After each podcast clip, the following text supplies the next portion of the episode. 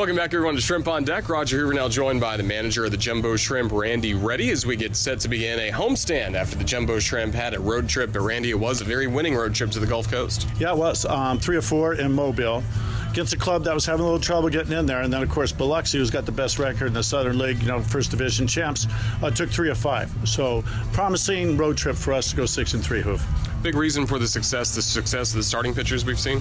Yes, absolutely. It starts with them. You know, they set the tone and the tempo, um, and the bullpens was good too in those games. And then, of course, we swing the bats probably better than we have in quite a while. As far as putting more than just single digits on the scoreboard, some um, crooked numbers on the scoreboard with some threes and fives, and you know, I mean, we had we played really good baseball pretty much.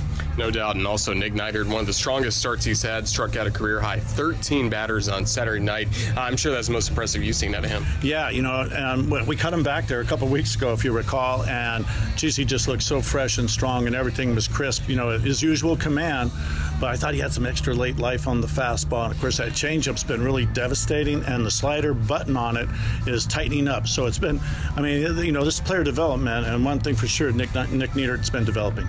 And also, Cody Poteet, it seems like since he came back from High Jupiter, has given you more what you need. Yeah, uh, you know, quality start the other night. You know, I mean, he kept the ball on the ground. I think it was eight ground ball outs to one fly out. That's what he's got to do. He, and he pitched ahead. I know, I don't know what the first pitch strikes were of the batter's face, but definitely where uh, the majority and in his favor.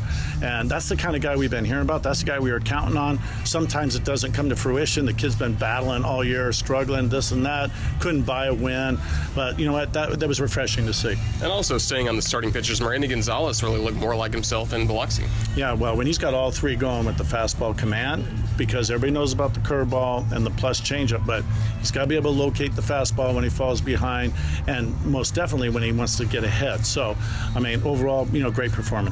And then looking at the bullpen, Tommy Eveld comes in in a trade from the Diamondbacks organization. You got to throw him twice against Biloxi. What'd you see? Yeah, I saw um, everything that's kind of, uh, you know, what, what they said. Um, you know, he's got command. He's got uh, nice fastball, nice slider. Uh, he's got a different delivery with runners on and it, where he holds runners, and with runners not on, it's a little higher leg kick, hides the ball a little bit more. And of course, he's got great extension, releasing the ball to home plate. So that's what really makes it, you know, really a commodity for him because that puts extra miles per hour, extra velocity on the on the on the pitches. You mentioned the batters getting things done, and Brian Schales moved up to the cleanup spot. Has really had some good performances of late. You kind of like what you're seeing out of him. Yeah, you know, Schales, he's kind of answered the bell a little bit. You know, that four hole just cooled off, and nobody wanted it. And there was, uh, even it didn't matter when I was juggling it, they're like, no, no, no. So Shelsey goes in there and gives us, you know, nice contributions right out of the gate, bashes the ball around the ballpark. And I mean, he's in there, you know, so, and, uh, you know, I mean, we, you know, certain guys got to hit up in the order uh, from a developmental and a, um, kind of like a prospect standpoint. So that's what we're doing. But it was nice uh, to get Shelsey up there a little bit. Considering that he's only 22 years old, was selected out of high school by the Marlins, is he right where he needs to be? How he's handling this first season at Double A? Yeah, I think so because he sputtered two years ago on A ball. I mean, that was with the move to second base, and of course, when you move a player defensively, offense always struggles. Um, and then last year, you know, he started putting it together a little bit more with the switch back to third base, his natural position. And I, for me, he's playing the heck out of third base. He's made some great plays. I mean, the arm strength is there, the first step quickness, and uh, you know, he's made some, some, you know, I mean, some routine mistakes, but that's going to happen at this level. But I think he's performed very well. And offensively, you know, he couldn't drive in runs before. Now he's being a lot more relaxed and putting the pressure on the pitcher, which what you have to do going forward. And then also, Justin Twine continues getting hits nearly every time he's in the lineup. Yeah, he's been a uh, pleasant surprise, hasn't he? Because, uh, you know, he's always just been an okay hitter. Um, the defense has always been pretty good with the hands and the first step quickness. And, boy, he came up here and he just says, you know what? I belong here. I'm ready to play. He's playing hard. He's running the bases hard. He's been real aggressive, aggressive in the batter's box, driving the ball. I mean, it makes a different sound when he clicks it. So he's been a pleasant surprise also, Hoof.